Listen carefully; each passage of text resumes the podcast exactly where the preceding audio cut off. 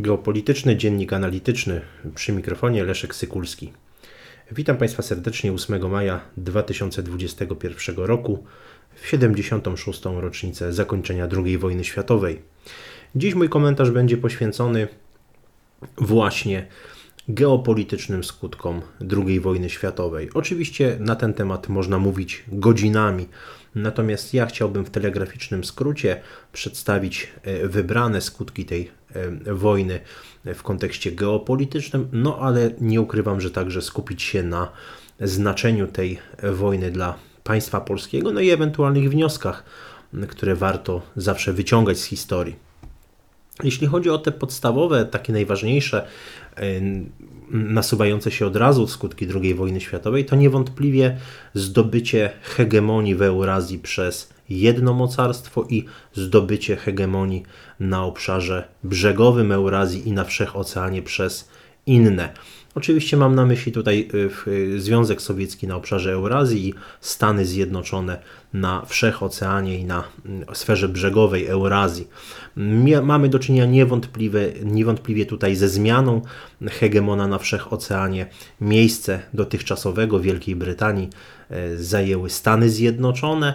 No a jeśli chodzi o mm, Eurazję, to rozpoczął się wyścig, wyścig o to, mm, czy mocarstwu lądowemu, dominującemu, będącemu hegemonem w Hardlandzie, makinderowskim Hardlandzie, uda się wyjść na te przysłowiowe ciepłe morza, uda się przebić do sfery brzegowej, do Rimlandu. Y, podział Europy na mm, kraje demokratyczne i kraje komunistyczne, na strefę wpływów, można powiedzieć w cudzysłowie, Stanów Zjednoczonych mm, i na strefę wpływów Związku Sowieckiego, no tutaj już bez większego cudzysłowu mm, i powstanie tej żelaznej kurtyny churchillowskiej, e, no niewątpliwie miało swoje bardzo istotne znaczenie e, dla geostrategii państwa polskiego, ale do tego jeszcze oczywiście dojdę. W sensie konsekwencji mm, geopolitycznych w Europie na pewno bardzo istotnym, e, istotne znaczenie miało przesunięcie granic Polski. I to oczywiście nie tylko znaczenie dla geostrategii państwa polskiego, ale także dla Mm, początkowego przynajmniej zmniejszenia znaczenia Niemiec. No, utrata Śląska, Pomorza Zachodniego, mm, właściwie można powiedzieć y, podział Prus Wschodnich y, przez Polskę a i Związek Sowiecki, mm, odzyskanie niepodległości przez Austrię, no był silnym ciosem oczywiście dla powojennych Niemiec. E, tutaj także no, warto oczywiście mm, wspomnieć o mm, utracie y, ziem przez, y, przez Włochy. E, utraciły, Włochy utraciły Dalmację na rzecz Jugosławii, mm, zdobyła niepodległość Albania, dodekanes przypadł y, Grecji. Tutaj oczywiście bardzo ważne nabytki terytorialne, bardzo ważne terytoria, które uzyskał Związek Sowiecki, to państwa bałtyckie, to Oczywiście przedwojenne terytoria II Rzeczpospolitej na Kresach, Kresy przedwojenne to oczywiście Besarabia, to oczywiście Ruś Karpacka. Na pewno uniemożliwienie, czy też pozbawienie niepodległości Litwy, Łotwy, Estonii, a także uniemożliwienie niepodległości Białorusi i Ukrainy miało bardzo istotne znaczenie dla Mm, dla Moskwy i dla tego ośrodka siły, który bardzo mocno usadowił się na pomoście bałtycko-czarnomorskim. Mm, jeżeli chodzi o mm, same Niemcy, to pamiętajmy, że y, jeszcze przez 4 y, lata po y, zakończeniu II wojny światowej Niemcy były okupowane przez cztery mocarstwa, mocarstwa alianckie, no a później ten trwający podział Niemiec na dwa państwa Podział także Berlina oczywiście aż do 1990 roku odcisnął swoje bardzo silne piętno na, mm, na świadomości Niemców, na e, kulturze Niemiec, no ale także na pewnej kulturze strategicznej i e, o, o tym warto oczywiście także pamiętać. Jeżeli chodzi o mm, obszar e, poza naszym kontynentem, to tutaj no niewątpliwie naj, największe piętno ta II wojna światowa odcisnęła, można powiedzieć, na Japonii, która stała się ofiarą pierwszą w historii broni jądrowej. Aż do 1952 roku formalnie Japonia była okupowana, zresztą tutaj no, bardzo, że tak powiem, mm, sporo Japonia straciła na II wojnie, wojnie światowej, to nie, ale to oczywiście to nie tylko chodzi o te posiadłości zamorskie, no takie jak oczywiście mm, Wyspy Kurylskie, Sachalin, Korea, Tajwan czy, czy Mandżuria, no ale to także bardzo głębokie zmiany w ogóle społeczne. Y, tutaj chociażby warto przypomnieć o utracie tego boskiego statusu, jakim cieszył się cesarz japoński. Mm, oczywiście to postępująca tak zwana dekolonizacja, y, chociażby możemy tutaj y, wspomnieć o uzyskaniu w dalszej perspektywie, oczywiście w skutkach po II wojnie światowej niepodległości przez mm, takie państwa jak Birma, Wietnam, Indonezja, Filipiny, mm, oczywiście powstanie państwa Izrael bardzo istotne, utrata części posiadłości francuskich, takich na przykład na Bliskim Wschodzie jak Syria czy Liban. No, y, oczywiście, jeżeli chodzi o utratę posiadłości przez Włochy, to na pewno Etiopia, Abisynia, Somalia, Libia to te państwa, które, że tak powiem, uzyskały niepodległość od, od Włoch. W kontekście oczywiście powiedziałbym takiego multilateralizmu, który, który funkcjonował jeszcze przed, przed II wojną światową w okresie międzywojennym, mamy bardzo ważne wydarzenie, czyli zastąpienie Ligi Narodów, można powiedzieć, przez ONZ, utworzenie Organizacji Narodów Zjednoczonych było istotną, e, oczywiście istotnym wydarzeniem, choć z perspektywy wiemy, że, że, nie, że nie aż tak jakiemu, e, nie aż tak istotnym, jaki oczywiście przypisywano e, te, to, temu wydarzeniu znaczenie, wagę, rangę. Myślę, że bardzo ważnym, jednym z najważniejszych wydarzeń, które mm, bardzo mocno wzmocniły sytuację i hegemonię Stanów Zjednoczonych w zachodniej hemisferze, był system z Bretton Woods. Warto przypomnieć, że jeszcze mm, przed formalnym zakończeniem II wojny światowej mm, w lipcu, dokładnie między 1 a 22 lipca 1944 roku w Bretton Woods w Stanach Zjednoczonych w hotelu Mount Washington odbyła się e, konferencja United Nations Monetary and Financial Conference, w skrócie nazywana konferencją z Bretton Woods, e, której owocem było podpisanie właśnie tego słynnego porozumienia, nazywanego porozumieniem z Bretton Woods. Wtedy tak naprawdę stworzono system, który nakładał na, e, na każde państwo obowiązek prowadzenia polityki pieniężnej, e, czyli tej, e, ta, tę część polityki gospodarczej, która ma polegać na mm, takich działaniach bieżących, mających na celu no, zapewnianie stabilności cen po prostu, czyli po prostu nis, niskiej inflacji. Mm, przy czym tutaj oczywiście jednym z celów tego systemu z Bretton Woods było utrzymanie kursów wymiany w takim jednoprocentowym przedziale wahań. Mm, oczywiście warto podkreślić, że ten system aż do 1972 roku był oparty na parytecie złota.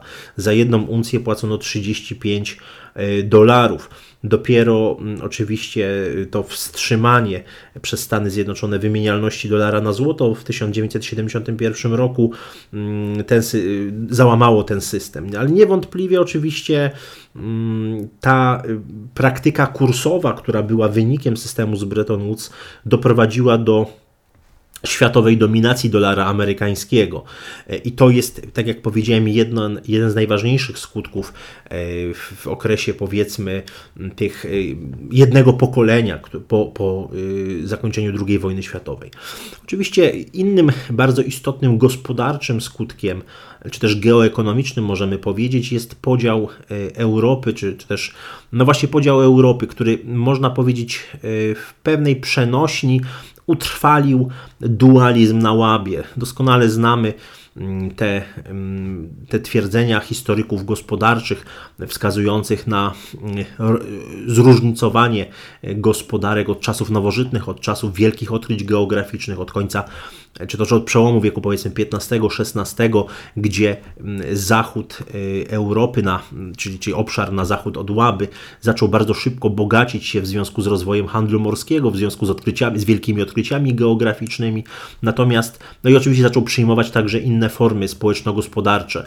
Natomiast wschód Europy, czyli obszar na wschód od Łaby, nadal tkwił w gospodarce pańszczyźnianej, jeszcze długo, długo po odkryciach, po tych po początku wielkich odkryć geograficznych i stał się bardziej zacofany, mniej rozwinięty cywilizacyjnie względem technicznym, można powiedzieć, czy też jeśli chodzi o pewną, pewien model rozwoju społeczno-gospodarczego.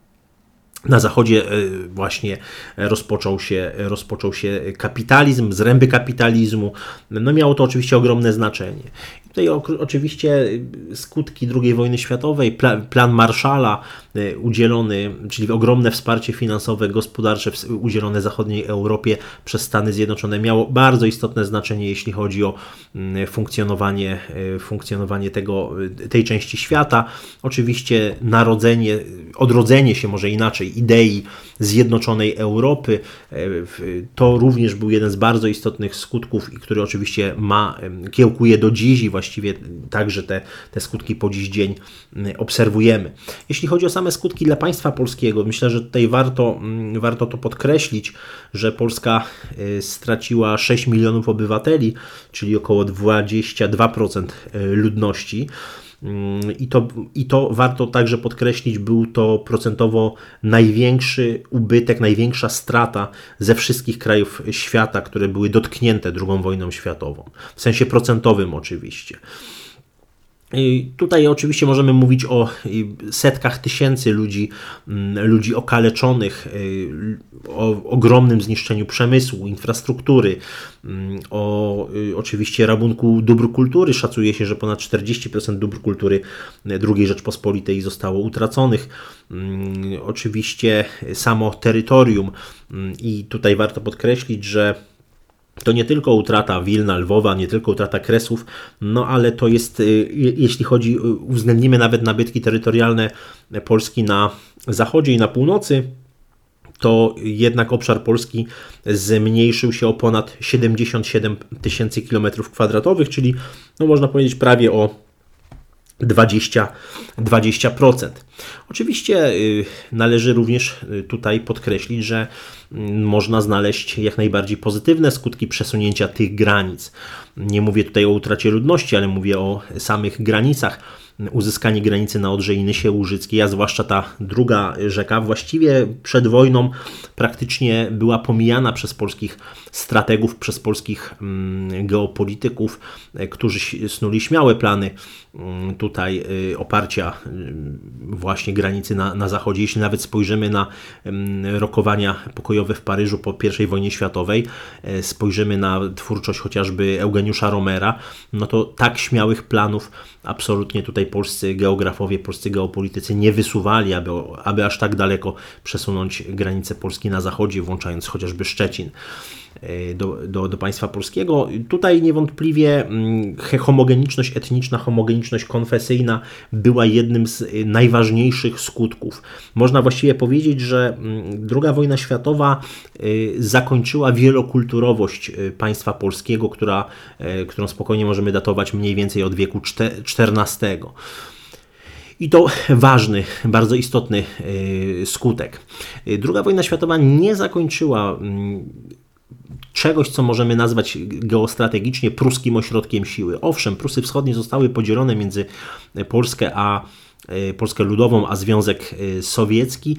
Niemniej jednak nadal te, ten kadłubowy twór, e, właśnie umownie nazywany w polskiej geopolityce i geostrategii pruskim ośrodkiem siły, nadal po dziś dzień istnieje i to jest no, pewnego rodzaju fenomen. Właściwie od XIII wieku istnieje w regionie, no, na obszarze Prus Wschodnich, w tym momencie w regionie Pregoły, właśnie ośrodek siły, który bardzo silnie oddziałuje militarnie na tę część, na tę część e, Europy, na, e, tutaj w, oczywiście w zlewisku Morza Bałtyckiego, e, od czasu XIII wieku, czyli od sprowadzenia zakonu krzyżackiego przez Konrada Mazowieckiego. To, to rzeczywiście pewnego rodzaju fenomen. Mm, I w, tym kontekście bardzo, warte, bardzo wa ważne, aby podkreślić, że granice Polski zmieniły się w taki sposób, że Polska właściwie przesunęła się z niziny wschodnioeuropejskiej praktycznie no, w większości, ponad 90% na obszar niziny środkowoeuropejskiej. Ma to istotne znaczenie, ponieważ można powiedzieć depolonizacja kresów wschodnich i przesunięcie granic na zachód bardzo skutecznie wyparły wpływy polskie z obszaru właśnie tutaj możemy powiedzieć pomostu bałtycko-czarnomorskiego i także zmieniły pewnego rodzaju akcenty, jeśli chodzi o geostrategię. Mm, dziś, dziś trudno porównywać i myślę, że zupełnie niedorzecznym jest porównywać y, sytuację geostrategiczną państwa polskiego z II Rzeczpospolitej do tej sytuacji, którą mamy dziś, ponieważ to zupełnie inne, e, inne położenie, zupełnie inna struktura etniczna państwa mm, i, e, i zupełnie także inne możliwości rozwoju. Stąd dziś e, bardzo często w środowisku geopolitycznym mówimy o takim swoistym zwycięstwie wakaryzmu nad nad romeryzmem. No, jest to ściśle właśnie związane z tymi przemianami e, geograficzno-politycznymi, które, które odbyły się właśnie w, w okresie II wojny światowej i tuż po niej. E, tym, co myślę, że gdybyśmy się chcieli pokusić o wyciągnięcie takich na szybko wniosków z II wojny światowej, ale myślę, że także z I wojny światowej, to fakt, że nasza część Europy e, równinna, w przypadku każdego większego konfliktu zbrojnego w Europie będzie bardzo mocno doświadczona, bardzo negatywnie oczywiście doświadczona. Myślę, że i te straty, których Polska doznała w okresie I wojny światowej, jak i te straty ogromne przecież, które, które Polska doznała w, w okresie II wojny światowej, mm, wskazują jednoznacznie na to, że położenie geograficzne ma ogromne znaczenie i mimo przesunięcia tych granic, tak jak powiedziałem, ta groźba większego konfliktu w Europie wcale nie zmalała. Wcale nie zmalała. Doskonale wydarzenia ostatnich ostatnich lat pokazują, ostatnie co najmniej dekady pokazują, że nie żyjemy w świecie bezpiecznym i y, musimy prowadzić bardzo ostrożną, bardzo rozsądną, racjonalną, realną politykę zagraniczną, aby nie wejść po raz kolejny y, pierwszymi do jakiegoś większego konfliktu w Europie.